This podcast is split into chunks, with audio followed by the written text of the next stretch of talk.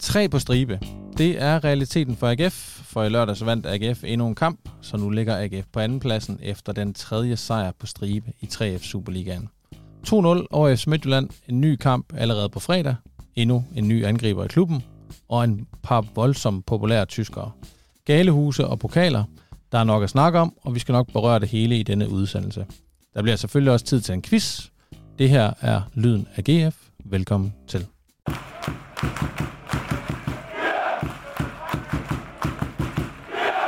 Jeg hedder Rasmus Thomsen, og med mig i studiet har jeg igen Ahmed Omar. Velkommen til. Tak skal du have. Ahmed, jeg giver dig et spørgsmål med det samme, og det lyder sådan her. Efter lejeaftalen med den nye AGF-angriber Jelle Duijn, er angrebskabalen nu også på plads i AGF? Ja, og det er jo på trods af, at jeg ikke har været inde og set en masse YouTube-videoer med ham Jelle der. Jeg tror også, at jeg, ligesom alle andre AGF-fans, må erkende, at det er ikke så meget, jeg kender til ham, men med tanke på, at det nu lyder som om, at Kurminovski, det er sikkert, han bliver, og ikke bliver udlejet, så sidder vi jo lige pludselig med 4 angriber, og så på den baggrund jo, så må det være det. Det vil være lidt besynderligt, hvis vi, specielt fordi vi mangler spillere på andre positioner, eller måske skulle forstærke os på andre positioner, end bare angriberpladsen, vil det være mærkeligt, hvis vi gik ud og hentede en 5. en. Så det vil jeg sige, der er det. Gustaf Hors, du er her også. Velkommen til dig. Tak skal du have. Du får også et spørgsmål med det samme. Ja. Gustaf, hvem er den mest populære tysker i AGF lige for tiden? Er det Uwe Rösler eller Jan Bisseck? Åha. Ej, det må være Jan Bisseck. Altså, det må det være. Jeg troede ikke, at det kunne blive federe, end da han losser det der langskud ind, men det er åbenbart sagtens. Han er for vild. Det vil jeg godt tilslutte mig, og nu er vi ligesom i gang, men inden vi sådan starter for alvor, så skal jeg lige starte med at kommentere noget fra vores seneste afsnit. Der havde vi jo besøg af Jøden, og så havde vi også besøg af jer to, og der kørte vi jo en quiz, og en del af den quiz handlede blandt andet om, at I skulle nævne nogle nuværende AGF-spillere, som havde en fortid i FC Midtjylland, og som altså også havde fået spilletid i FC Midtjylland. Og vi har faktisk fået et par, eller 3, eller 4 beskeder fra nogle af jer, der har lyttet med derude om, at vi havde misset en. Vi var ellers gode til det, eller Ahmed var god til det. Ahmed var god til det, og I havde Jesper Hansen og Alexander Munksgaard og Michael Andersson. Men det viser sig altså, at vi manglede en. Fordi der sker simpelthen det i 2018, der spillede Frederik Brandhoff, altså 120 minutter i en pokalkamp mod Dalum IF for FC Midtjylland. Ingen kamp i Superligaen, ingen spilletid overhovedet i Superligaen, men en pokalkamp for FC Midtjylland, så det skal jeg selvfølgelig beklage. Heldigvis var der ikke nogen af jer, der bød på Frederik Brandhoff, så jeg så ikke alt for dum ud, men det skal vi selvfølgelig have med, og tak til dem, der lytter med derude, der er så grundige, at de kan rette os i det, fordi det ret skal selvfølgelig være ret, og Frederik Brandhoff var altså også en fortid med spilletid for FC Midtjylland. Det er også vildt, du sagde et eller andet med, at der var flere, der har påpeget det. Altså, det er noget vildt fodboldtrivia viden folk løber rundt med, siden at det er sådan ting, vi burde vide. I hvert fald større indblik i Dalum IF, end vi har. Og det er jo noget af en presbold over til quizverdenen her, så jeg må jo stramme mig an, og må jo lige tjekke også pokalkampen. Jeg har intet at klare over sidste uges quiz. Det var enormt. Det er rigtigt. Men så kan vi vist starte sådan rigtigt, og det vi skal starte med er jo, at det er et par glade gutter, der er kommet herind ind i studiet. Og det kan jeg jo egentlig godt forstå, fordi 4 AGF-sejre er det blevet til i de første 6 kampe. Så har man spillet 1 uafgjort og tabt kun 1, og det er jo faktisk den første kamp i sæsonen, man tabte. Så nu kan man sige 5 kampe i streg uden nederlag, altså med 4 sejre og 1 uafgjort. Sådan jeres første tanker som AGF-fan lige nu, hvor optimistiske og glade er I egentlig? Altså for mit vedkommende så helt vildt. Nok mest glad end optimistisk, fordi at, det er stadigvæk ikke så lang tid siden, at vi ikke kunne vinde en fodboldkamp i 13 kampe osv., og jeg vil stadig holde fast i, at der er fundament, der er i gang med at blive bygget op, og vi har jo set før, hvordan det går for AGF, når folk eller når andre hold lurer vores taktikker og den måde, vi spiller på, og så lige pludselig kommer med nogle tiltag, der skal prøve at stoppe det, så bliver jo spørgsmålet om Uwe er så omsættelsesparat, som han har givet udtryk for indtil videre. Men altså, selvfølgelig kan det ikke kan man ikke være andet end super tilfreds og glad som AGF-fan for tiden, specielt når vi tager til Herning og vinder en kamp, samtidig med, at vi holder nullet og ligger i tabellen, som vi gør. Og så tror jeg også bare, det, lige meget hvad der sker, så skal man også bare huske på, at man ikke skal lade sig rive med, fordi det behøves jo heller ikke, fordi altså, jeg troede, der var lang vej til, at vi skulle blive gode igen, efter den måde, vi sluttede på sidste sæson. Så vi allerede nu er i en situation, hvor vi kan sidde og snakke om, at vi har været ubesejret i 5 kampe, er jo allerede meget større fremskridt, end jeg turde håbe på.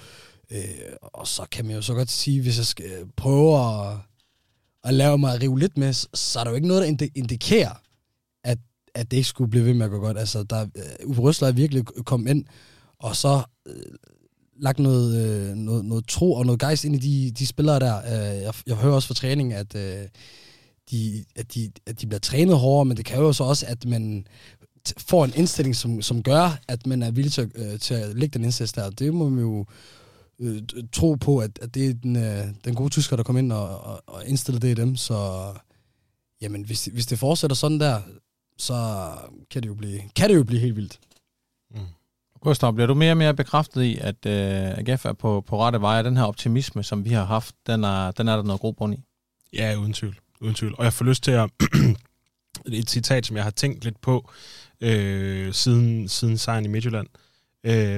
Det var på det afskedspressemøde, var det i virkeligheden, som David Nielsen holdt. Der gjorde han det meget tydeligt, faktisk 2 gange, tror jeg, at han sagde: fremtiden for AGF har aldrig set lysere ud, end den gør i øjeblikket. Og det var bevares svært at tro på i den situation, AGF var i. Vi har jo snakket om det en hel sæson sidste år, ikke? Men at det var rigtig, rigtig tæt på at rykke ned. Men David Nielsen var virkelig, virkelig overbevist om, at fremtiden så lys ud for AGF. Og det synes jeg jo bliver bevist nu. Altså, Uwe Rösler kommer ind og skifter en formation og gør alt muligt med noget bak, så vi skal være mere offensive og sådan noget. Men måske også sådan i kraft af Midtjylland-kampen, det er jo ikke, fordi det sådan har sprullet, og vi er blevet fuldstændig vildt og overrasket hele fodbold-Danmark. Det er solide præstationer, det er defensiv stabilitet, og så er der kommet en masse andre gode ting på. Men bare for at sige, at det... Det er en viderebygning af noget af det, som David Nielsen også var med til at bygge op. Og for mig at se, bliver det der citat bare klarere, jo længere vi kommer i sæsonen med Uwe Rösler, at fremtiden for AGF, den er lys. Og så kan jeg jo lige sige, at vi optager i dag mandag, og det betyder også, at der stadigvæk resterer en kamp i den her runde af 3F Superligaen, men uanset udfaldet af den, det er mellem OB og Horsens, så ligger AGF altså nummer 2. eller på en delt førsteplads faktisk. AGF, de har, det kan jeg godt tillade mig at sige, synes jeg. Ja, jo. AGF har 13 point for 6 kampe, og det har både FC Nordsjælland og Silkeborg også. Så er der noget med målscoren, der gør, at AGF, de ligger nummer 2. Så der er altså 3 hold i toppen, der har af point i Superligaen. Nede i den dårligste halvdel, hvis vi skal prøve at kigge dernede af, så finder vi jo blandt andet Brøndby IF, og så også... lørdagens modstander, FC Midtjylland, som AGF jo altså vandt 2-0 over i Herning i lørdags, og det var jo på mål igen af Jan Bisseck, og så var det også Michael Andersson, der scorede, som blev skiftet ind, efter at have været ude med en skade. Gustaf, hvad var det for en kamp, du så der i lørdags 2-0-sejren i Herning over FC Midtjylland? Jamen, det var i virkeligheden ikke nogen ret spændende kamp eller sådan. Altså jeg tror, hvis man har siddet som bare almindelig fodboldfan, tror jeg ikke det er en kamp, man har sådan haft de helt vilde udbrud af.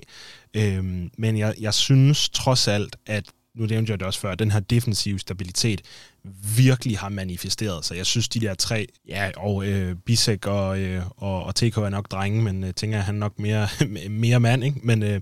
Men jeg synes, de 3 står dernede og er virkelig, virkelig stærke, og så sammen med en Jesper Hansen, som jeg synes spiller en rigtig, rigtig god kamp. Så er det bare en defensiv stabilitet, som på den måde også gør det nemmere for at gå en hel første halvleg, hvor man ikke har ret meget, der går lang tid, inden man har den første afslutning, og så kommer man ind i en anden halvleg, hvor man ligesom også er trykket ned, og man har kun, jeg tror den hedder 41% i boldbesiddelse sådan over kampen. Men den der stabilitet gør bare, at at man har en sikkerhed i, om vi skal bare bruge en chance. Vi skal bare bruge en stor chance. Den kom så til Bisseck. Bum, så er han der. Og det tror jeg på er en selvtid, der er meget, meget vigtig at bygge videre på. Den der med, at vi skal bare bruge en chance. Så fik vi så to, scorede på begge to. Det er også lidt ulige AGF, ikke? Men altså... Men for mig at se, var det en enormt god defensiv præstation. Omvendt tror jeg også, man sidder ude i Herning og er lidt skuffet over, at det var det udfald, det blev til. Men altså, fuck det. Hvis man så highlights efter kampen, sådan et stykke tid efter kampen, så bliver der jo klippet en lille bitte smule sammen, som man så kan sidde og se bagefter. Og der bemærkede jeg, at highlightsene fra første leg, der var det kun FC Midtjyllands chancer. Ja. Ahmed, hvis du lidt i forlængelse af det, Gustaf siger, tænker, at AGF nu vandt 2-0 i Herning, er det så et tegn på, også at AGF kommer til at blande sig i den gode halvdel i år? Altså det er et tegn på det her med, at man går over og vinder sådan en kamp, hvor man måske ikke helt spiller op til sit bedste, men alligevel vinder, og så endda over et hold, som man har forventninger til, skal være tophold. Er det et tegn på, at AGF i år bliver et tophold? Jeg vil ikke lade sige, at et tophold bliver oftest indikeret på, om man kan udnytte de få chancer, man får, og man kan være kyniske, når de andre hold ikke leverer eller begår fejl osv., og det vil man helt klart sige, at AGF har gjort her for tiden. Og det er jo noget, der er fantastisk. Det er jo længe siden, jeg kan mindes, at vi har haft et AGF-hold, der skulle bruge få chancer og muligheder for at score nogle mål. Altså det er en klub, der før har haft Jakob Ankersen og Stefan Petersen osv. Ikke? Altså det er jo sådan noget, jeg normalt tænker på, når jeg tænker på AGF. Altså hvor gode vi kan være til at spille muligheder og chancer, når det kommer til os. Så det er jo fantastisk. Og jeg hørte en fuld synge om, at det er noget Uwe gik efter det der med, at vi skulle overlevere spillet til FC Midtjylland og lade dem have boldbesiddelsen og sidde på bolden og så videre, og så satse på nogle gode kontrastød og så videre. Og det synes jeg også bliver eksemplificeret så fint i Michael Andersens mål der, hvor i at Midtjylland har satset det hele, og så at det virker jo som AGF-hold, der træner det der, for normalt så plejer det ikke at være særlig meget mellem tanke og handling på en dårlig måde, i form af, at det er som, at mange af midtbespillerne panikker nærmest, og så bliver boldene ikke udnyttet ordentligt nok. I stedet for eksempel spark på mål, der hvor Nicolai Poulsen får bolden, eller et eller andet, spiller den lige så stille og roligt over til Michael Andersson, der har masser af al den plads i verden, han skal bruge. Og derfor vi skåret. Og noget af det første, jeg sidder og tænker, er, at det er ikke sådan, altså jeg husker AGF spille fodbold eller score, og det eneste gang, det nogensinde er sket, det er jo dengang, vi spillede allerbedst i den her branche-sæson der. Så igen, indtil videre, der er ikke noget, der indikerer det. Jeg kan godt mærke, at det, der er traumer og nogle ting, jeg tidligere oplevede med det her fodboldklub, lige snart de spillede godt i nogle få kampe, der fortæller mig, at okay, nu skal man også lige klappe hesten, og lad os nu se, om jeg kan fortsætte, fordi at, hvis der er noget, AGF også er rigtig god til, så er det at tage over til Herning eller til et andet tophold og vinde der, og så tage over for eksempel nu her på fredag til Horsens, og så tabe. Så jeg tror, jeg har brug for det, at se, at vi også så kan tage til Horsens efter sådan en kamp der, og også få de 3 point. Så begynder jeg at tro lidt mere på det. Men jeg synes også, der er en pointe i forhold til det der, at det kan godt være, at man kun har 40%, eller 41, tror jeg det var, procent boldbesiddelse i sådan en kamp. Men det er jo ikke, fordi man er spillet fuldstændig ned i eget felt og bare står og blokerer. Det er der nogle sekvenser, men jeg synes også, der er en enormt fin sådan vekselvirkning i, at internt på holdet, man vurderer, okay, nu står vi faktisk med bolden, nu holder vi i den.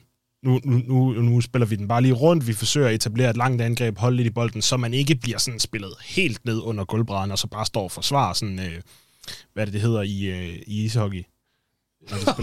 Powerplay, præcis. Altså det var ikke 100% sådan en kamp, jeg så. Så den der vekselvirkning med os trods alt at kunne holde i bolden og etablere et angreb, eller bare sådan set tage nogle minutter på klokken ved at holde i den, synes jeg sådan set også er positive tendenser. Hvis vi dykker lidt ned i sådan nogle spillerne, så kan vi jo kigge lidt på startopstillingen og så se, at der var en ændring i forhold til hjemmesejren mod Lyngby, og det var jo, at Uwe Rösler havde valgt at skifte ud på venstre bakpositionen. Eric Kahl var tilbage i startopstillingen i stedet for Gif Links. Ellers så var det jo sådan, at Frederik Brandhoff han startede ind igen i stedet for Michael Andersson. Jeg tror, vi er enige om, at det er Michael Anderssons plads, men fordi han har døjet lidt med en skade, så har Brandhoff vikarieret i stedet for. Og så bemærker jeg jo også, at Kurminovski igen var ude, og det var Haugen og Mortensen, sådan det sædvanlige markerpar i front, der startede inde. Hvis sådan lige tager venstre bakpositionen, Ahmed, hvem tænker du er forrest i køen? Er det Kahl eller er det Links, der skal spille den venstre bak ifølge dig? Altså for, det virker til for Uwe Rösler, at det nok er Kahl, der er foran, men altså, jeg er jo stadig ikke overbevist, og han får jo heller ikke bevist særlig meget, fordi på trods af en defensiv, solid præcision af AGF, så var det jo ikke fordi, at Kahl var en af dem, der blev udfordret særlig meget og havde meget at se til. Så det er ikke fordi, at fra sidste kamp, at jeg er blevet meget klogere på det. Det er lidt det samme med Mickey Flink. Jeg synes, han kommer ind med en stærk energi og prøver at tage kampen med egen hænder og tage bolden nedfra og skabe et eller andet. Det er også få gange, han får mulighed for at se det og så videre.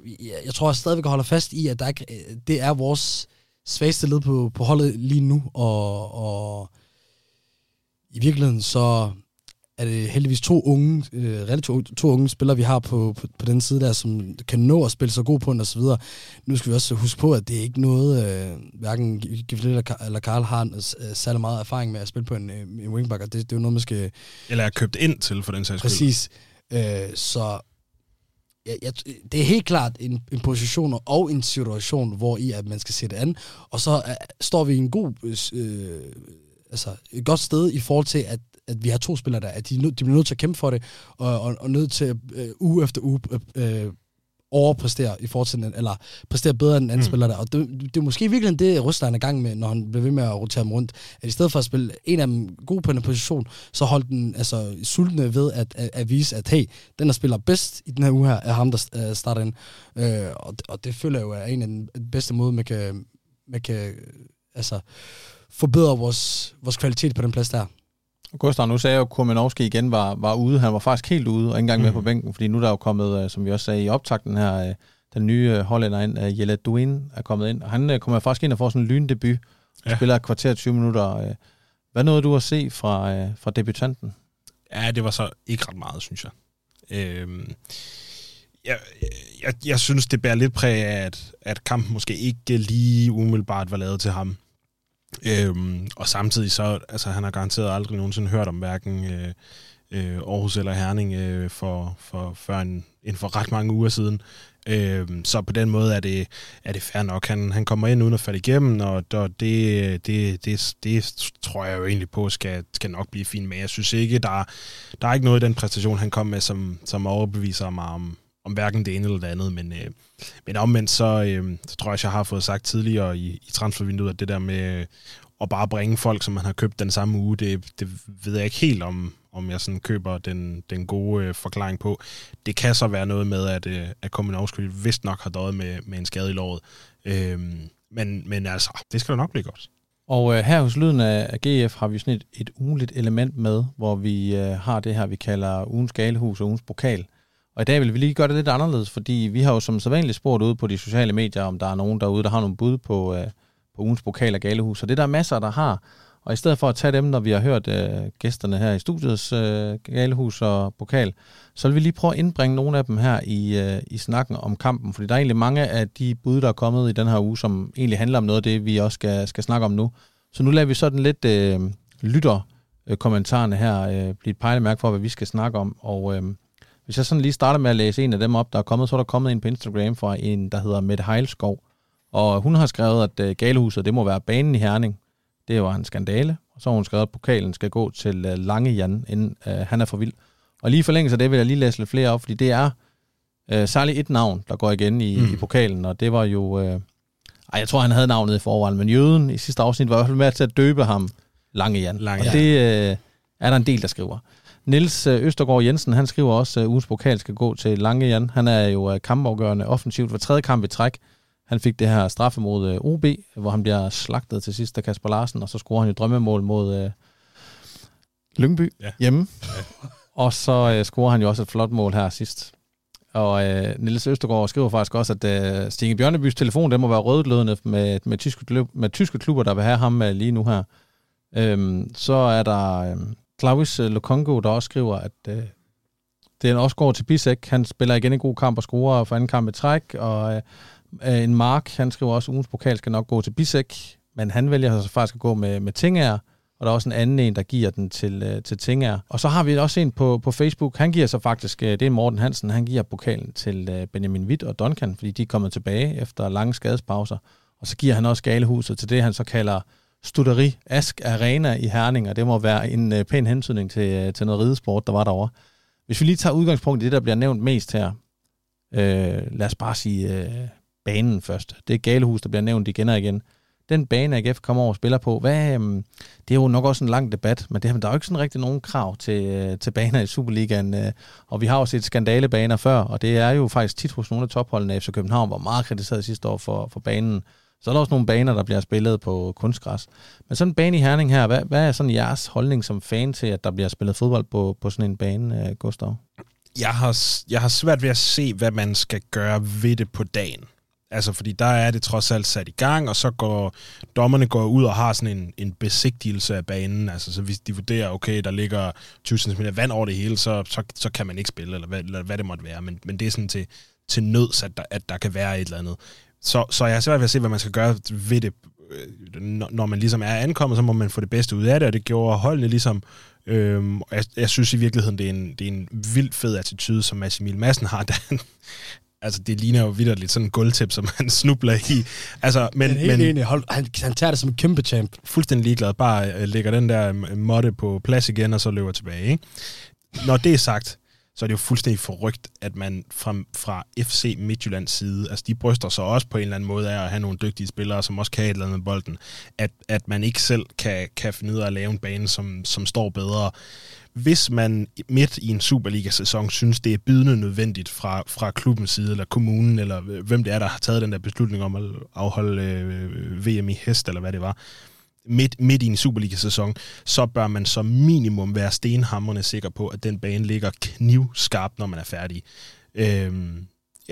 Jeg synes, det er forrygt, at man gør det der. Og i virkeligheden, så tror jeg, at de der FC Midtjylland-spillere i virkeligheden er sådan lidt pinligt berørte over, at de jo også skal spille på det der. Så jeg ved ikke, hvad man kan gøre ved det, om man på en eller anden måde skal stille nogle større krav til det. Måske kan man jo sige, at man skal lade være med at afholde koncerter og hestevedløb på fodboldstadions, hvis man ikke kan finde ud af at lave en ordentlig bane efterfølgende. Det har de to store klubber jo altså vist, at man ikke kan, og så må man jo gøre det off-season, som man så eksempelvis gjorde i Aarhus, hvor man havde to store koncerter nu her, men at banen faktisk ser rigtig, rigtig fin ud. Det så helt fint ud, når jeg tænker, der var intet med den bane, faktisk efter. Men forlænge så bare det der, så vil jeg også bare sige, at det jo, udover at det allerede er super pinligt for sådan en klub, som Midtjylland har sådan en bane der, så gør de ikke meget bedre med få timer før kampen, at lægge sådan en klip op på Twitter der, hvor de siger, prøv at se, banen forvandler sig fra hestevedløbsbane til fodboldbane på 20 sekunder, hvor der er mange, der og som altså, helt fint har været inde og kommet til at sige, I skulle måske have brugt 20-30 sekunder mere, fordi jeg har da prøvet med noget mindre at få en forstuet fod over det der. Altså, det er jo sindssygt farligt, ikke bare, at det ikke holder niveau, at spille på sine bane der, og der er også flere fra klubben, der var ude at sige, og det synes jeg også er på sin plads, og jeg synes jo i virkeligheden, at der skal være større krav, og at hvis man ikke opretholder de krav der, at der skal være nogle betydelige altså økonomiske afstraffelser, fordi det har jo også betydning for fodspillet, og det giver jo ikke godt for nogen. Spillerne kan ikke holde til det. Fansene kan jo ikke også, og så problemet er også bare, at det kommer til at fylde for meget efter, og så er der trænere og andre, der kan bruge det som undskyldninger og alt muligt. Altså, hvis der er én ting, der bare skal være styr på i professionel fodbold, så er det for fanden bare en græsbane. Mm. Og det er der ikke her, og det vil også være for meget at kunne sige, at dommeren lige kigger på det på dagen, og så siger, nej, det skal vi ikke spille på, det holder ikke op til kravene, men som det mindste skal der være nogle sanktioner, der gør, at klubben kan mærke for det. Det er også oftest desværre det, man kan se i fodboldverdenen gør noget, at når pengepunkten bliver ramt i klubberne, at der sker nogle ændringer. Mm.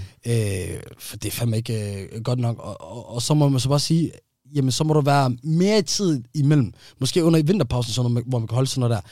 Fordi at man kunne have vurderet, at vi har ikke haft tid nok til at gøre det her, fordi så har vi gjort det ordentligt. Og det er ikke at gøre det ordentligt, det der altså på nogen slags måde jo. Ja, så kan man sige, en ting er, at man hvis man laver et eller andet arrangement, hvor man så fylder en masse sand på, eller man har svært ved at få græsset til at gro, eller sådan noget, så banen er dårlig.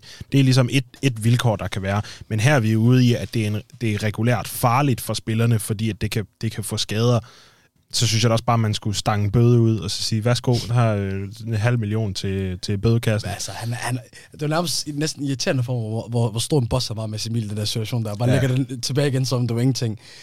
Fordi jeg kunne næsten ikke tro med egen øjne, der så det. Altså, som du selv sagde så fint, det var som en lille tip eller dømmer, der han nærmest sparket ind i. Altså, det var for fanden, altså det... Det er sådan noget, man burde se i anden division eller et eller andet. Altså, det kan ikke passe, at det mesterhold, som Midtjylland skal byde deres modstandere for sådan noget lort der.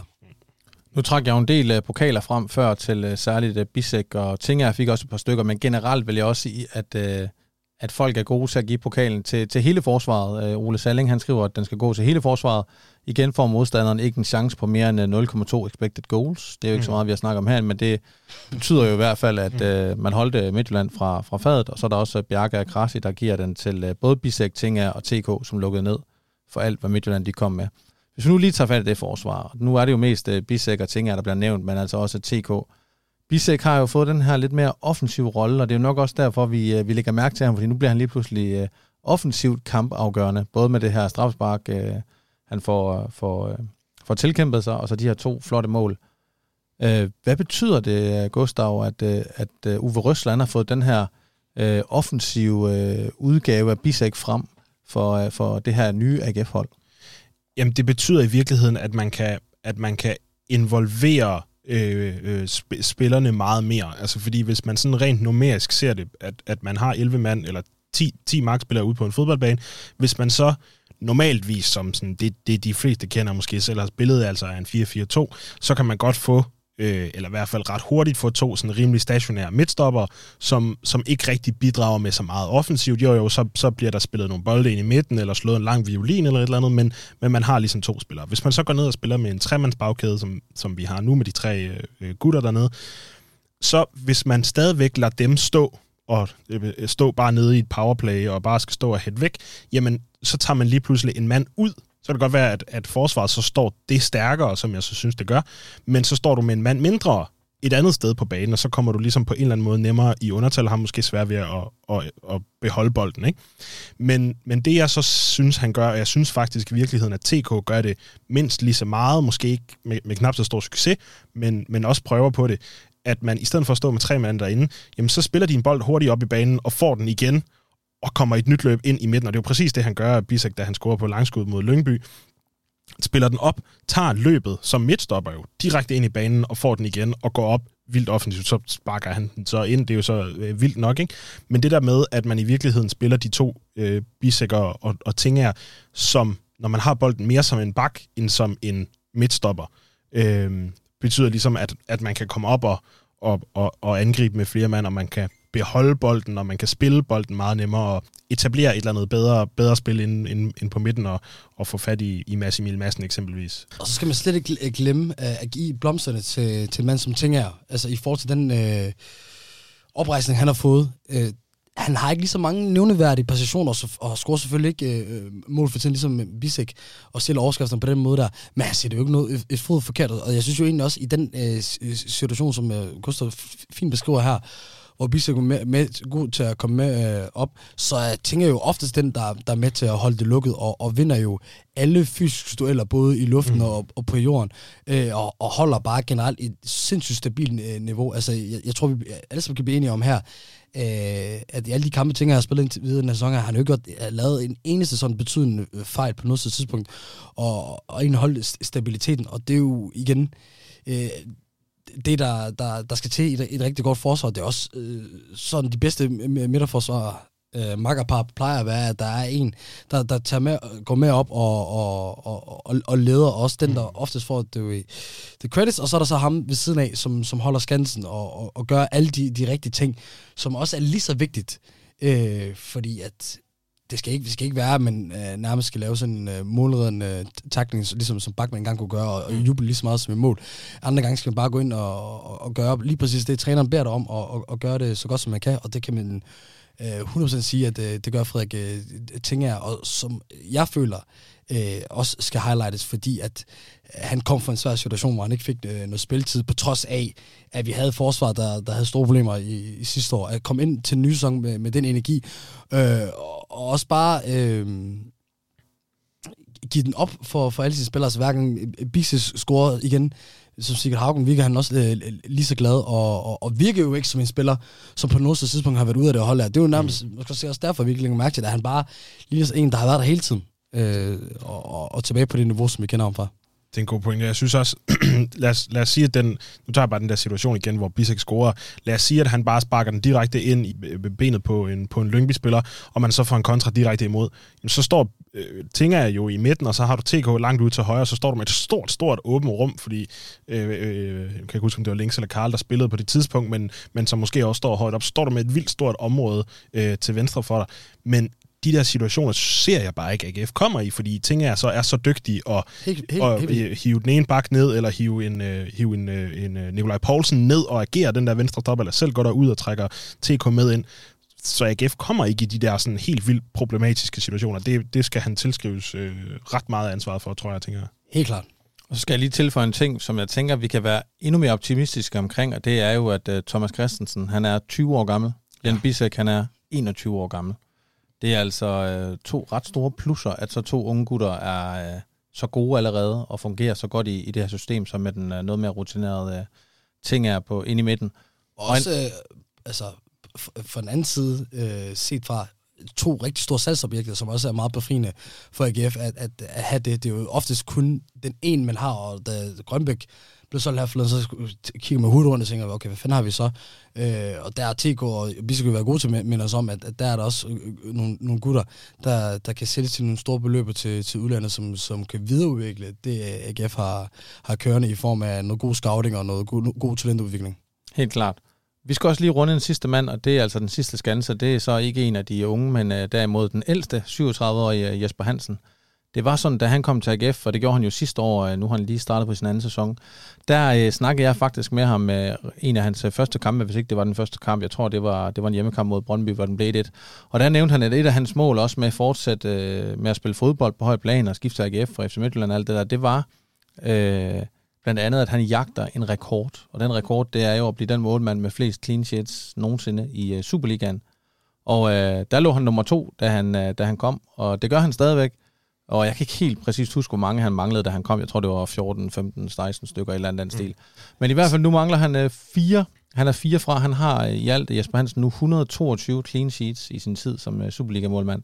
Nummer 1 på listen, det er jo en målmand, de fleste kan huske i AGF, og det er ikke for noget godt. Det er nemlig Mogens Krog, den tidligere Brøndby-målmand, der er også... nej, han er længere nede. Men Mogens Krog, han har 126, altså 4 mere clean sheets end Jesper Hansen. Så Jesper Hansen skal selvfølgelig have 5 for at komme alene på, på top. Så der er noget, der tyder på, nu skal vi passe på, hvad vi siger, men at Jesper Hansen, han kommer til at lave noget af en milepæl her i den her sæson også. Altså tager han ikke den inden jul, eller hvad? Ja, jeg ved ikke om inden jul.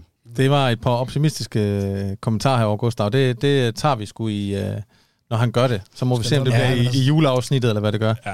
Det synes jeg. Han tager 100% i den her sæson, det gør han. Og bare lige sådan for at lige sige det, altså også bare lige, det er ikke fordi Jesper Hansen så har stået mange flere kampe. Altså lige nu har han et bedre procentsnit, end Mogens Krog har, og har stået færre kampe, end han har. Så det er ikke fordi, at han har spillet mange flere kampe. Må jeg lige sige, altså hold kæft, han har været god i de seneste par kampe igen. Det er jo sjældent, han skal ud og lave de helt vilde redninger.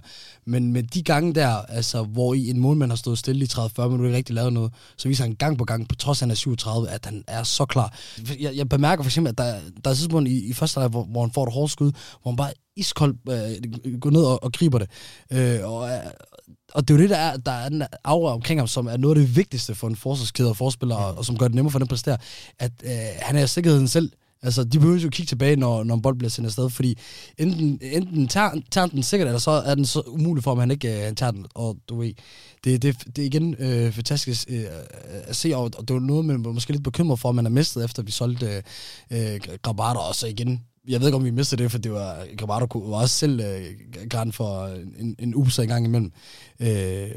Det har jeg så, han i hvert fald ikke længere i sit repertoire, og det er en fornøjelse at se på. Og så tror jeg, det vi roste ting af for før, at den der kontakt og styr på hele tiden, hvem er det, der har hvilke aftaler, når bolden er i den ene side og den anden side, det tror jeg altså også, han har rimelig godt styr på at holde styr på, både ting af og Bisseck og TK, men også de der 2 backs.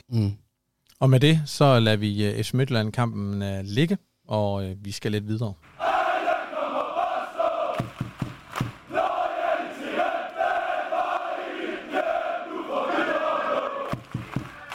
Fordi her for forholdsvis kort tid siden skete der det, at AGF lavede et rekordsalg, da man jo altså sendte Albert Grønbæk til norsk fodbold, og det rundede vi jo også i seneste afsnit. Og der rundede vi også det her med, nu er der kommet en kæmpe pose penge ind til AGF, og hvad skal de penge bruges på? Albert Grønbæk-pengene er ikke brugt endnu, men der er trods alt sket noget på transferfronten siden vi optog sidst, og det er jo det her med, at man har lejet ham her Jelle Duijn fra hollandsk fodbold. Han er lejet i AZ Alkmaar, hvor han ikke har fået meget spilletid. Jelle Duijn her fik også lyndebut her i lørdag, som vi også var omkring, og det var jo nok lidt overraskende, at han kom så hurtigt på banen. Han er blevet lejet et år, og der skulle være en købsoption på ham. Gustaf, hvad er de sådan dine tanker om, at man henter sådan en angriber-type her ind, og så endda på leje? Hvad er sådan dine tanker om det? Nu har du været lidt omkring, hvad du så og ikke så, altså, men sådan mere generelt. Altså, jeg tror i virkeligheden også, vi har været omkring det flere gange i podcasten, at det der med at have to mand, som man vil spille med, som er de primære spillere i Mortensen og Haugen, det tror jeg heller ikke, vi er i tvivl om, at det er dem, der kommer til at spille først, men man bliver nødt til at have noget at kunne bringe fra bænken. De kan ikke spille 90 minutter begge to hver gang. Så derfor bliver man nødt til at have noget, og også noget, man er rimelig sikker på, også kan bidrage med et eller andet godt. Er Kurminovski det? Det vil jeg sådan set måske gerne tro på, at han kan være i nogle kampe, så kan han gå ind og bidrage med et eller andet, man kan bruge. Men går han ind og slår hverken Haugen eller Mortensen af, det tror jeg ikke. Nu får man så ham her, Jelle Duijn, ind, som, hvad jeg sådan kunne læse, var at han dels kunne spille som Haugen, men han har også niveauet og egenskaberne til lidt at spille en Patrick Mortensen-type, som man kan slå den af på, lægge den af på en gang imellem. For mig at se, det udtalte Uwe Rösler også, så vidt jeg husker, at det der, han ville gerne have 4 til de 2 pladser. Og sådan rent numerisk giver det også for mig at se meget god mening, at man dobler op på alle pladser. Så vi spiller med 2 højrebacks, vi spiller med 2 venstrebacks, vi skal have en af hver til de 2 forreste. At man så lejer en spiller, som jo han er blevet på en eller anden måde havnet i Alkmaar, som, fordi at de har troet på ham at se det et eller andet niveau, så lejer man ham til en forholdsvis billig pris, så kan han spille sig ind det, han vil, og så er der den her købsoption, som man så kan etablere, hvis det er fordi, man siger, Mortensen løber ind i for mange skader, eller han gør det så helt vildt godt, at vi bliver nødt til at skrive med ham. Så for mig at se, er det i virkeligheden rigtig, rigtig fint lavet. Omvendt så er det jo ikke fordi, at alt, der sådan bliver skudt på med de der lejeaftaler, sådan er godt. Altså, hvad har vi haft? Tingstedt, Eskildal og hvad hedder han, Mathias Jørgensen, ham der kom på tidspunkt. Altså, det er jo ikke, fordi det er spillere, vi sådan har set helt vildt meget til. Så lad os håbe på, at han ikke ender ned i den der kategori, men rent faktisk kan gå ind og bidrage med nogle gode minutter, og så ser jeg egentlig, det er fint. Ja, så er der jo Iler, som vi har snakket om, men Monacan så bliver lejet ud til et eller andet sted i første division, eller noget i den stil. Ahmed, har du håbet på, nu når man hentede endnu en angriber, har du så håbet på, at det var fra toppen, kan man sige, en der skulle ind og true Mortensen og Haugen, eller er du tilfreds med, at man sådan henter en spiller, der umiddelbart, i hvert fald som man sådan ser på CV og sådan noget, så tilfreds med, at det er mere sådan en indskiftetype, eller hvad skal vi sige, en game changer type? Jo, det synes jeg jo egentlig er fint nok. Nu må vi jo se, hvad han kan byde med. Han er jo en ung spiller, men der er jo mange af kampene, og det ser vi også i sidste kamp, hvor i at det er så om, at luften rører lidt ud af ballon og så videre, og der har jeg jo egentlig savnet i lang tid generelt på de offensive pladser, at vi kan få noget skiftet ind, så skaber noget mere dynamik i vores spil, og gøre sådan, at vi får en anden karakter til vores angrebsspil, fordi det er jo noget, som vi kan køre højt på, i hvert fald i første leg, men noget, vi oftest mangler, og så synes jeg jo egentlig oftest, at altså, scorerne i de sidste minutter på det seneste, ikke, eller i de sidste kampen, oftest kommer fra andre end vores angriber. Og jeg ved ikke, om I har bemærket det samme, men jeg føler, at der måske nogle gange kommer til at være lidt for meget afhængighed mellem Mortensen og Haugen i forhold til, at hvis Haugen ikke laver de samme løb, så er Mortensen ikke lige så fri, som man plejer ved andre situationer, hvor hvis Mortensen ikke tilrager bolden så nok, jamen så kræver det, at Haugen byder sig til og ikke kan tage sin løb og så videre der. Så tror jeg, det er rigtig fint, at når forspillerne er blevet meget vant til det igennem kamp, at de kan så lægge noget andet ind, som en Duijn, som virker til at have kompetencerne fra både Haugen har og Mortensen, så fik jeg spejsen op. Og ellers hvis vi ser på lidt mere sådan centralt på banen, så går rygterne jo alle sammen, hvad de her Grønbæk-millioner, de skal bruges på. Og der bliver jo nævnt særligt to navne på rygtebørsen. Det er Abner Mukolli fra Vejle, og så er det ham her, Justin Lundvig, eller Lundvig fra Viborg. Hvad tænker I om de to navne, Ahmed? Altså først og fremmest, Lundvig, hvad det han hed? Altså, hvad jeg har set i Viborg indtil videre, så jeg kan ikke rigtig se, hvad det skulle være. Og nu er det jo kun ud for, hvad de kampe, jeg sætter mod AGF, men altså, jeg kan ikke rigtig sætte fingeren på, hvad han skulle kunne bidrage med. Jeg synes, det som jeg super før, at det er fint nok, at vi hentede en indskiftespiller ind til angrebet, men jeg føler, at hvis vi skal hente ind til midtbanen, så skal det være en, der kan udfordre lidt mere end det, og det tror jeg ikke på, ham Langevik kan. Derimod, Mukolli, synes jeg ser rigtig spændende ud, har en masse kreativitet, som vi står og snakker om, som vi mangler, og har gjort det, er en af de Vejle-spillere, som har gjort det rimelig fint, og hvis jeg ikke tager helt fejl, så har han også allerede rykket til andre klubber end bare AGF. Han er en spiller, som jeg synes, der bringer noget anderledes end for eksempel det boldstykker, som Emil har, og fighteren, som Nicolai Poulsen har, og så Andersson, der kommer længere på banen. Synes jeg jo, han har noget andet end de spillere der. Så jeg har kørt lidt varm på ham, og byder det velkommen at bringe ham til klubben. Gustaf, tror du, det bliver en af de to spillere her, der kan komme ind og overtage den her position fra Grønbæk, eller skal man kigge et helt andet sted? Du har måske selv et andet bud med, som var bedre. Jeg sad og overvejede det lidt. Altså, for mig at se, så synes jeg sådan, både den her, men også Lyngby-kampen vidner om, at når vi er uden Andersson, og når Grønbæk nu ikke længere er her, så mangler vi noget kreativitet, og en mand som Mads Emil Madsen har svært ved at bidrage med det sådan fuldstændig egenhændigt, når det er eksempelvis Brandhoff og Poulsen, der ligger inde ved siden af. Så derfor er det svært for mig at se, hvordan vi skulle... Jeg synes, at omvendt Lundvig har gjort det enormt godt, og har et enormt højt niveau. Jeg tror, de er lidt svære at handle med deroppe i Viborg. Det vidner den her Christian Sørensen-saga måske lidt om, at de slipper altså ikke deres spillere for små penge, og slet ikke til konkurrerende klubber.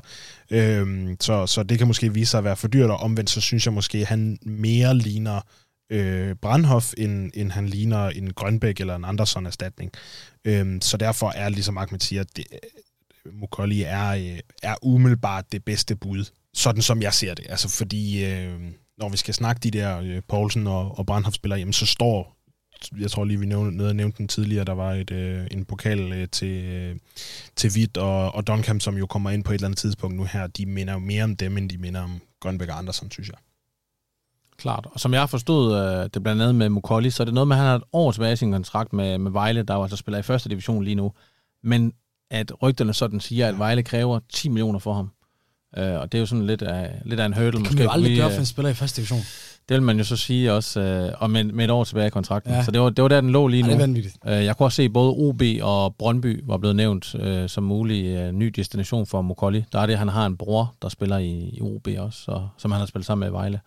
Det ved jeg ikke, om det er noget, der kan trække ham. Han gider vel ikke rykke ned i første division igen? Altså, det kan være, han synes, det var en fed sommer sidste år, så det kan være, han... Men så, ja. Han ville tur i første division. Det kunne være Marsov, som så valgte Brøndby, og det var dem, der røg først. Det kunne også være. Det skal han skulle være velkommen til. Ja. Vi skal lidt videre igen.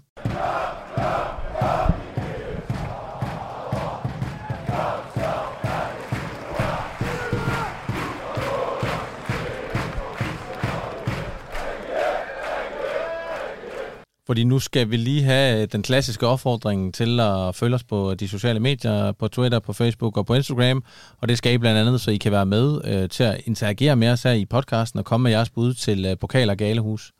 Vi har jo allerede haft nogle af jeres bud med. Det havde vi i snakken om den her FC Midtjylland-kamp, men nu skal vi også høre de herrer her i studiets bud. Gustaf, har du en ugens pokal og galehus med, som du vil dele med os? Det har jeg i hvert fald. Jeg har hvad skal vi starte med? Lad os starte med pokalen, fordi vi har været lidt inde over det. Jeg vil gerne give den til Andersson.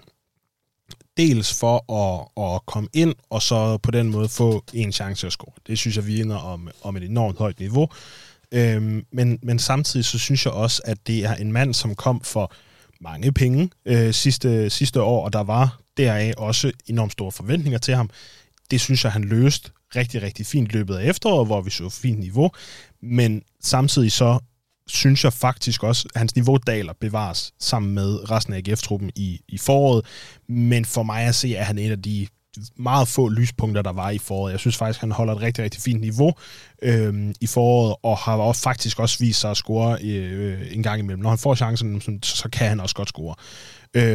Og så synes jeg nu her, når vi er uden ham, og han så kommer ind her i Midtjylland-kampen, synes jeg, han viser noget af det niveau, som vi godt vidste, han havde, men som han kun lige sådan er ved at banke på til.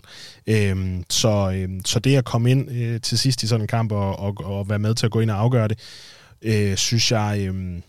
jeg har sådan en lille fornemmelse af, at vi sådan står på tærskelen til at se et virkelig højt niveau fra Michael Andersson, og det får han sgu pokalen for i dag. Og så omvendt går galehuset til... Altså, nu har jeg egentlig skrevet systemet, men det ved jeg ikke helt, om jeg vil formulere det sådan, men i hvert fald det her med, vi har snakket meget om de her backs, og vi har snakket meget om forholdet mellem de her backs, som bare skal sprinte op, og så slå nogle indlæggende ind i hovedet på de her to, som vi ved, hovedstødstærke angribere. Det ved jeg ikke. Altså, jeg synes, det er ved at være et par kampe siden, at vi har set det der samarbejde mellem backsene og angriberne sådan folde sig egentlig rigtigt ud. Og jeg synes måske stadigvæk, at jeg mangler at se sådan, at det rigtig offensivt blomstrer, i hvert fald ude fra linjerne af og op foran. Jeg synes, det inde i midten fungerer rigtig, rigtig fint. Men jeg synes, jeg mangler lidt derude fra baksen af nogle af de der indlæg, som vi egentlig havde snakket meget om, som vi ved, Patrick Mortensen jo kan stange nogle stykker af ind. Så Galehuset går den vej, for det kunne jeg godt tænke mig at se lidt mere af. Og Ahmed, hvad er du med til os? Yes, jeg giver min uges pokal for noget, der skete lige ude for krigsdrejen, og det var indsatsen for udebaneafsnittet. Jeg synes, lige så meget som jeg gav det til hjemmebaneafsnittet sidst, så vil jeg jo give det til dem, fordi at de bringer en præcision, som man kan mærke gennem tv-skærmen. Altså, det er det eneste, man kan høre igennem kampen. Og jeg synes, det er helt på sin plads, at AGF-spillerne giver noget af kreditten der til sidst, hvor de presser på. Kæmpe fornøjelse, helt misundelig på, at jeg ikke selv var med. Det er jo også dejligt at kunne sige, den der nyfundne eufori omkring fodboldklubben, også noget, man kan mærke rundt omkring. Vi kan mærke det på sociale medier, vi kan mærke det de interaktioner, vi får med lytterne, og jeg kan mærke det rundt omkring. Altså, der er nogle af mine... partnersvælder fra Gellerparken, som aldrig har noget med AGF at gøre, der også lige prikker ind og siger, hey, det går da ikke helt dumt. Så det segment får man også med på station, når der begynder at ringe Champions League med de gennem højtefælderne. Det skal man ikke være så bange for. Og så bliver jeg nødt til at give Galehuset, jeg ved godt, det bliver nævnt flere gange, men jeg synes, det var så vanvittigt, det der billede med Mads Emil, der falder over det der græstæppe der, eller dørmåtte, det er printet ind i mit hoved. Altså, jeg kunne simpelthen ikke forstå, at sådan noget der var muligt, og det synes jeg er så ringniveau, og jeg vil aldrig nogensinde se det igen. Og hvis de gerne vil køre hesteløb eller travbane på Midtjylland, så synes jeg også, det er meget mere passende for... den energi og kultur, de har, den by der, og alt muligt andet. Jeg ved ikke. Der skal køres nogle strammere krav, nogle større sanktioner. Det kan ikke det må bare ikke ske igen. Der skal være et højt niveau, og nu har FCK gjort det lang tid, og FC Nordsjælland i farven, de kører med noget mærkeligt plastik noget, det skal de også stoppe med. Jeg synes bare generelt, at man skulle, for gangs skyld, det eneste, man kan tage positivt for CS Park, kig på det græsplæne, der er der, og så lad os prøve at holde niveau. Og Ahmed, i forlængelse af din pokal, så vil jeg også lige have endnu en Twitter-brugers bud med, for det er Niels Bjergård, der også skriver, at han vil give ugens pokal til udbaneafsnittet Herning. Igen en fantastisk kulisse på away. Og det var der jo også på hjemmebane, særligt mod Lyngby her sidste mandag. Jeg tror, der bliver meldt udsolgt på kampdagen, gør der ikke det? På udbaneafsnittet? Jo, det gjorde der. Det er vanvittigt flot, jo. Og nu kan man sige, på fredag er det jo så Horsens away, og det plejer også at være et utroligt fedt sted at være på away, så må ikke... Jeg har faktisk ikke været på away før. Om det skal du gøre. Må ikke... Jeg tager dig hen her på fredag. Og fredag aften, altså. Fredag aften, ja. Det kan blive en voldsom god aften for dem, der tager til Horsens. Inden vi er helt færdige, så kan jeg i hvert fald huske i lyden af GF's historie, at vi to, Gustaf, vi har aldrig været for fine til at give hverken pokal eller galehus til os selv. Nej. Og i den forlængelse vil jeg lige have en med også her, der skriver, så jeg tænkte, nu skulle du have lov til at forsvare dig, og vi vil gerne vise, at vi godt kan tage imod, jeg ved ikke, man kan kalde det kritik. Men der er jo en her, Anders Munk Poulsen, der skriver på Twitter, at hans ugens galehus, det går til dig, Gustaf, for i sidste podcast her med Jøden, at udtale, at du ikke mener, det er et problem, at folk maskerer sig på stadion, og åbenbart heller ikke skal have respekt for ordensreglementet i forhold til rom og lys. Det var jo fordi, vi havde lidt en snak om sådan noget med fanopførsel her sidst med Jøden også. Ja. Og som jeg husker det, måske ikke 100% af de her ord, du sådan sagde på den måde, men skal du lige have lov til at kommentere på den? Ja, altså, det kan godt være, det er kommet sådan frem, eller at man har opfattet det sådan. Og jeg tror, det jeg egentlig mente med det var, at for mig at se, så er det vigtigere, at man får slået ned og sagt fuldstændig tydeligt fra, både fra politiets side og fra klubbens side og fra fansenes side, så få sagt nej overfra, eller fra at kaste sten mod nogen som helst, og tvinge folk til at tage tøjet af i metroen og smadre sæder og kaste efter fotografer, eller hvad det nu var. Det var ligesom det, jeg sagde, eller mente var, at det er vigtigere end at der er nogen, der har en maskering på og fyrer et romerlys af. Jeg er som sådan altså man skal ikke bryde hverken loven eller ordensreglementet eller noget, uanset hvor man er. Så på den måde tager jeg afstand fra det. Jeg siger bare, for mig er det ikke det store problem, at der er nogen, der er nødt til at maskere sig for at tænde et romerlys. Dermed ikke sagt, at det ikke er i orden. Men for mig at se, at er det andet et større problem. Det var sådan set det, jeg mener med det, tror jeg. Og så, der vil jeg gerne tænde på min kappe i fortiden. Så nu hopper du ned i hullet. Ja, det gør jeg mærke, men altså, hvis det bliver holdt til niveau og så videre, altså, det kan man selv se, når klubberne, når de viser stemningsbilleder for derbys og så videre. Jeg vil ikke kunne forstå, hvorfor man skal have vanvittigt meget imod Rom. Jeg synes, det skaber en fantastisk stemning, og jeg har venner, der for eksempel har arbejdet som sikkerhedsvagter på Leicester Station, og de mindes meget højt og heldigt en gang, hvor FCK kom forbi til en europæisk kamp der, og de har aldrig oplevet så stor en stemning, og et billedkulisse, der ser så vildt ud, og jeg er stor fan af det, og så kan jeg forstå, at der er noget reglement og så videre, men nogle ting skal man også bare synes er fedt, selvom det... Ja, og så måske, så nu hopper jeg så ned i den sammen med dig igen. Fantastisk. Fordi det her handler også om, at folk skal være sikre på tribunen. Ja. Og hvis folk begynder at tage sæder af og kaste mod alle mulige steder, og der sker alle mulige ting rundt om stadion og sådan noget, er noget, der er med til at gøre folk utrygge. Min forståelse af de folk, som tænder romerlys, er, at man lige kigger sig omkring. Jeg skyder lige den her af. Hey, står der lige nogen her? Vi stiller os ud stille og roligt, og det er organiseret, og det er fra steder, hvor man ligesom på en eller anden måde må forvente, at det er noget på en eller anden måde, der hører med. Lige præcis. Og at det, man i øvrigt kommer godt af med dem, man kaster dem ikke ned på banen, så det bliver gjort på en ordentlig måde. Og, altså... Jeg kan hilse at sige, at jeg står ude i stemningsafsnittet, hvor de få gange kan blive brugt, og der bruger de meget energi på at gøre folk opmærksom på, at det er ved at ske, og gøre det med fin energi og afstand, og med smil, og altså, der er ingen 0% utryghed ved de situationer der, og alle står fint og hygger sig med det, og så videre der, og jeg vil egentlig sige, det er egentlig noget, der får kigget os alle sammen op, lille til stor, og så vil jeg også sige, altså, jeg har jo aldrig oplevet andre fans klage over det før. Og selvfølgelig er der noget relevant anden måde, man skal acceptere med, men når det bliver lagt ud på den måde i den kommentar, så kan det jo lyde som, at det bliver sidestillet med at kaste stol og så videre. Og der må man jo altid vide, at der skal blive tales om grader af ting og et skøn af ting. Og noget uacceptabelt og sådan andet, som også er med på den liste der, men det er ikke de to samme ting overhovedet.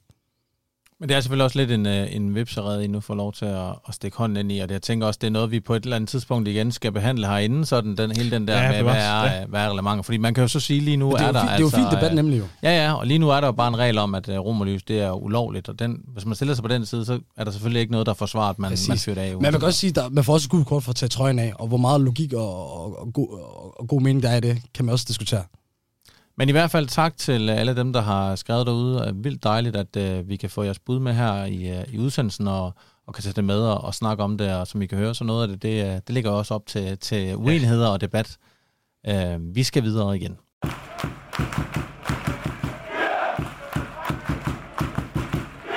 Fordi at nu skal vi snakke en lille smule om den kamp, der venter allerede på fredag. Det er jo altså en kort optakt, I her kan høre, til efterårets 7. kamp i 3F Superligaen, hvor AGF skal møde AC Horsens på fredag den 26. august kl. 19.00. Og kampen den spilles altså på Casa Arena i Horsens. Og det er jo altså allerede igen på fredag. Det er jo så næsten en uges pause for AGF, der også indspilles lørdag.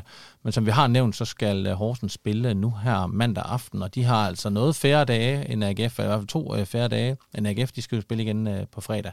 Uanset hvad, så er der i hvert fald rigtig godt gang i kampene for tiden, som kommer hurtigt efter hinanden her. Gustaf, dine første tanker om Horsens AGF, hvordan ser du frem mod det? Altså fra, nu var vi lige omkring det, altså det her fanperspektiv, altså Horsens away plejer altid at være et fedt sted at tage hen, og så fredag aften, som jeg også fik sagt, så på den måde er det en kamp, jeg glæder mig til enormt meget, sådan fra et fanperspektiv. Omvendt så, altså Horsens kom jo godt fra start, og de har den her FCK-kamp, som sådan stikker lidt ud, men jeg synes ikke, det ændrer på, at for mig at se, så da vi startede sæsonen, var Horsens den klare favorit til at rykke ned, og i min bog er de sådan set stadigvæk det. Fordi jeg synes ikke, de har ret meget kvalitet over så mange. Altså, så har de en enormt dygtig stopper, som de lige har afvist et stort bud på fra Norge, eller hvordan fanden det var. Så har de ham, Magnus Risgaard, som både kan spille angriber og stopper og sådan, og de har nogle gode ting, men så fik de jo så i øvrigt solgt deres suverænt bedste offensiv kort, ham med Tingstedt, som de solgte til Rosenborg, som åbenbart brænder banen fuldstændig. Det er en vild start deroppe her. Ja, også. Men for mig at se, var det noget af det, de havde at skyde med. Så med det en mente, så synes jeg, det er et hold, vi skal gå ned og dominere fra start til slut på en eller anden måde. Og der er jeg egentlig ret sikker på, at vi så også nok skal få puttet et par stykker ind, og så ser jeg ikke, at Horsens har kvaliteten til at score mod os. Måske en enkelt, men altså, så skal vi nok lave 2. Og men den ligger vel lige til højre benet, som Gustaf også siger her, at AGF de skal ned til Horsens så ride videre på den her bølge, man er på lige nu, AGF. Helt vildt, og tilbage igen til det, jeg snakker om, så skal man også gå ind og bevise, at lige så meget som man kan slå topholdene, så kan man også gå ned mod de mindre hold og tage sejren der, og det har jo altid været det største AGF-kompleks, i hvert fald de seneste år, at vi har svært ved at tage specielt på udebane til de her mindre hold og skabe resultat, hvor i at det ikke os, der lader dem tage initiativet, og det også skal være på bolden og skabe det hele. Og så gider jeg heller ikke igen mod Horsens se, at vi stiller os tilbage. Altså, den er lige meget hvad. Altså, igen, fordi men hold med sådan en kvalitet, og når vi køber nogle ekstra angriber, og vi har spillere, for eksempel som Andersson, som bare skal få lov til at komme op på banen og kan score mål i de 80 minutter osv., så skal vi ikke bare score til 1-0 og stille os tilbage. Der skal vi kunne lukke kampene, fordi altså, vi må også indrømme, at vi har været heldige med, også til tider, at kampene er gået til vores forvær, og det andet hold ikke har scoret osv., fordi at vi jo stod i en helt anden situation, hvis FC Midtjylland har scoret til 1-1 tidligere i kampen, så havde de jo nemlig ikke brug for at satse så meget, som gjorde, at Andersson og Poulsen havde så meget plads, at vi så kunne øge føringen. Så det er bare en kamp, vi bare skal slå ihjel, lige så snart vi får muligheden for det, og lade være med at bruge ekstra kræfter for det, og så bliver der også større muligheder for, at sådan en spiller som for eksempel Kurminovski eller ham med Jelle Duijn kan komme ind og få lidt flere minutter, og hvor vi kan afbryde nogle flere spillere og gøre nogle flere spillere tilfredse og skabe noget større harmoni og så videre. Det skal ikke være det, at vi skal altså sidde nervøse, også som fans, til tillægstiden der, og være nervøs for, at vi ikke tager sejren med hjem. Det skal vi, altså AZ Horsens, som jeg også er enig med Gustaf, på trods af, at de har haft en fin start, har ikke de store profiler, og har ikke som hold større kvalitet. Nu har de heller ikke vundet de sidste 3 kampe, så vildere har de heller ikke været. Så det er bare en pligtsejr, men jeg vil gerne se, at vi viser os altså som et tophold, og vi ikke altid skal hænge efter de 3 point. Men samtidig synes jeg også, altså fordi jeg er ikke i tvivl om, at man kan gå derned, score til 1-0 efter et kvarter, og så begynde at stille sig ned, stå stille og roligt, og lade Horsens have bolden og sådan noget, og at vi så skal køre en sikker 1-0 hjem, eller måske score til 2-0 sidst. Det er jeg ikke sikker på, eller det er jeg stensikker på, at man godt kan. Og jeg tror ikke, jeg kommer til at sidde nervøs tilbage, men jeg kunne i virkeligheden godt tænke mig, at man så forsøger, fordi det er den her kamp, hvor man så i virkeligheden kan sige, jamen, vi skal op og ramme de der 70% boldbesiddelse, og sige, de får ikke et ben til jorden, og så sige, lad os prøve og se, om vi kan vinde 4-0. Altså, det er jo sådan en kamp her, hvor man kan prøve det af. Fuldstændig. Lad da Sigurd Haugen og Mortensen begge gå ud af en kamp og få skuderne mål. Andersson, lad os få nogle mest skud, lad os prøve at dominere, lad os skabe noget æresfrygt. Altså, man skal jo gerne være bange for at møde AGF, og det synes jeg jo ikke, at holden er på samme måde, som da vi i bronzesæsonen der. Fordi der havde vi jo mulighed for at score for alle mulige forskellige vinkler. Han, Kasper Højer, der kunne score udenfor, vi havde Patrick Mortensen, der i flere år i træk var tæt på at være topscorer, og listen kunne fortsætte. Lad os da bygge videre på det. Nu har vi en Bisseck, som folk er klar over, okay, han kan være farlig. Lad os udnytte, at vi har nogle spillere, der kan score nogle mål, og Andersson viser også igen, at han kan score mål. Det er AC Horsens. Så behøver vi jo ikke at jagte 1-0-sejren.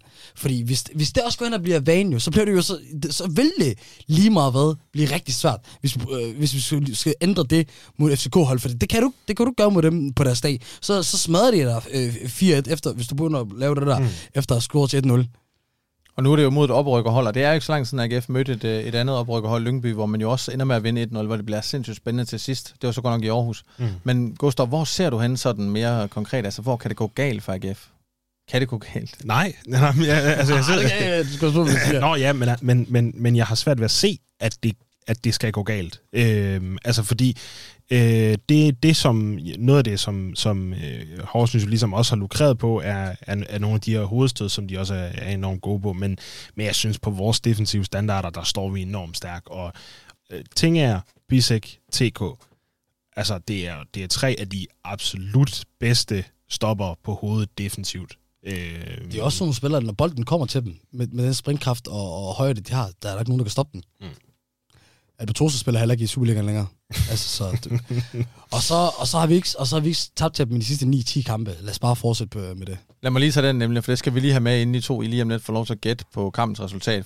Jeg har nemlig også noteret med Horsens. Det er jo et hold, som AGF generelt har det rigtig godt med. 6 kampe i træk har AGF vundet Superliga-kampe over Horsens. 7 kampe i træk, hvis man tæller en pokalkamp med. Pokalkampen, det var så også den seneste, hvor de 2 hold mødtes. Det er sådan, Horsens har været i første division. Og derfor så er der noget tid siden, man sidst har mødt hinanden. Hvis vi sådan ser på, sidste gang AGF var i Horsens, det er ved at være noget tid siden. Det var den 13. december 20.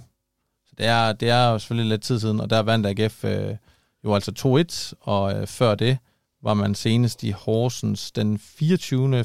februar 20, også, hvor man også vandt 2-1. Så altså, ja, det her 7 kampe i træk, inklusive en pokalkamp, hvor man altså har vundet over Horsens. Så med det, synes jeg også, vi skal have bud på resultatet. Det er jo gået OK her på det sidste med at gætte nogenlunde på resultatet. Jeg tror godt, jeg ved, om I tror, at AGF vinder, men skal vi lige prøve at høre jeres bud, og man må gerne tage en AGF-målscore med? Så siger jeg... Nu kommer det også til at, det kommer også til at lyde sådan lidt naivt, altså fordi jeg har budt på, at AGF de vinder de sidste mange gange. Det har de jo så også gjort. Ja, altså. Men jeg siger 3-0. Ej, det er jo det, der har jeg også sagt, og jeg føler mig faktisk meget sikker på den 3-0. Men jeg vil være ændret til 3-1, men jeg kan faktisk ikke se, at Horsens skal score mod os, specielt med den der defensiv her. Og som du selv sagde før, Gustaf, så er der senest rigtig styrke hovedstød, og det bliver svært mod de gutter, vi har bagved, så... Nej, men det er så 2-0. 2-0? Ja, ligesom i seneste kamp med Midtjylland. Det var sin AGF 2-0 og var tilpas, og så derefter stiller sig tilbage. Altså jeg vil sige, folk kan jo virkelig komme til at grine af os i næste uge, men altså så... Ikke mere end en AGF, hvis de ikke vinder. Så må jeg jo tage 4-4 4-4. Så må jeg jo sige 4-0. Ja. Så gør jeg det sgu. Så vi har 2-0, 3-0, 4-0. Ja. Skal de også bare gøre? Altså, hvornår har vi nogensinde kunne sidde i vores tid som lyden af GF-podcast, og så sidde og gætte på 2-0, 3-0, 4-0? Ja. Efter AGF lige har vundet 3 kampe i træk, ligger på en del førsteplads. Ja. Jeg tror aldrig, det er sgu en meget god tid. For et år siden, så tror jeg aldrig nogen, så skulle sige det. Men Jack Wilshere var lidt misundelig på AGF's resultater for tiden. Ja. Ja. Det tror jeg helt sikkert. Jeg selv mig en del af det. Og altså efter kampen mod Horsens, der spilles nu på fredag, så har AGF til gengæld sådan OK tid til at hvile, fordi så venter der en ny mandagskamp for AGF, så den halvanden uge efter. Det er altså hjemme mod... det bliver en topkamp. Det er jo hjemme mod FC Nordsjælland, så det er også en topkamp på det tidspunkt, uanset hvad der sker den kommende tid. Nu skal vi så quizze. Ja. Og det ved jeg, skulle I have glædet jer til. To optimistiske, glade...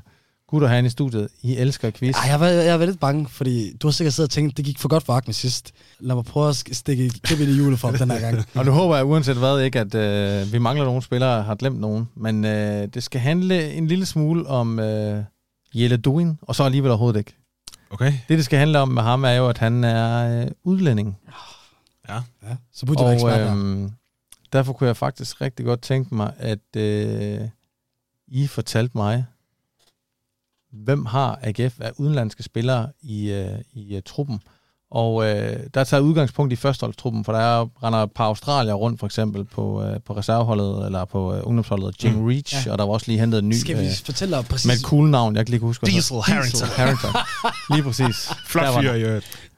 Så de er ikke med, men derfor kunne jeg godt tænke mig at vide de andre udlændinge, og der er jo i hvert fald måske særligt en, som er sådan en lille smule lakrids, men han spiller altså landskampen for et andet land, så derfor så tæller han også som udlænding i det her. I skal fortælle mig, hvem det er, og så skal I fortælle mig, hvilket land de repræsenterer. Og jeg tænker, I får et lille øjeblik til at notere. Shit, man. Og så skal vi have at vide, hvem det er. Og jeg kan måske hjælpe jer med at sige, hvor mange det er, vi søger. Det er 9 spillere, det drejer sig om. Så har jeg hjulpet. Jeg klipper ud, hvis det bliver for langt. Jeg tænker, der skal klippes lidt. Det plejer du at være god til. Jeg har 9, men og jeg gider ikke engang at sige det, for jeg er bange for... Ja, det siger jeg ikke. Jeg har problemer med den sidste. Gustaf, du får 20 sekunder. Ja. Så skal vi til at være der. Så må du nøjes med 7 gode bud. Det kan jo godt være, at Ahmed han har nogle forkerte med. Ja. Er vi ved at være der, hvor I kan komme med et bud på 9 udenlandske spillere? Jeg presser Gustaf og får ham til at starte. I AGF-truppen. Gustaf, du havde kun 7 på din liste, eller hvad? Ja. Men igen, det kan godt være, det kan godt være min... Lad os tage det, Gustaf. Jeg plejer at fuck op på en eller anden måde. Ahmed har ret til at sige det, der starter. Han var ligesom overline sidst. Nu tager vi dem. Jeg siger Gibbs Links, og så Sydafrika. Ja. Andersson, tror jeg, er den, du leder efter fra Island. Det er det. Selvom han jo er fra Harlev. Han er fra Harlev, ja. Så siger jeg Kahl, Sverige. Jeg siger Bisseck, Tyskland. Jelle Duijn, Holland. Kurminovski, Polen og Haugen, Norge. Ja. Og så... Det var 7. Byder jeg på Duncan, Australien. Ja, det var 8. Jeg har også 8, men nu føler jeg, at du måske har lavet en fejl igen. Men det kan vi finde ud af så. Ja. Fordi jeg har Andersson af Island, D'Alberto, Belgien, Lynx, Sydafrika. Norge, det er der, du manglede. Ja, jeg manglede D'Alberto. Duijn, Holland, Karl, Sverige, Bisseck, Bisseck, Tyskland. Jeg begyndte at tænke på, hvor han oprindeligt var fra. Og så Haugen, Norge, Duncan, Australien. Og så har vi jo en eller anden reservemålmand. Er han ikke svensk?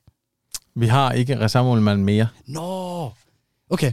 Victor Norring, han er afskedet. Ja. Så mangler vi i hvert fald... Jeg glemte helt Kurminovski, og du mangler... Og jeg glemte det, Alberto. Det betyder 8-8. Ja. Og derfor har jeg selvfølgelig også... Jeg havde lidt et håb om, at de skulle endnu uafgjort. Og det gør I så altså. Gustaf, du havde 8 rigtigt. Du glemte Anthony D'Alberto, som Ahmed havde helt rigtigt, var fra Belgien.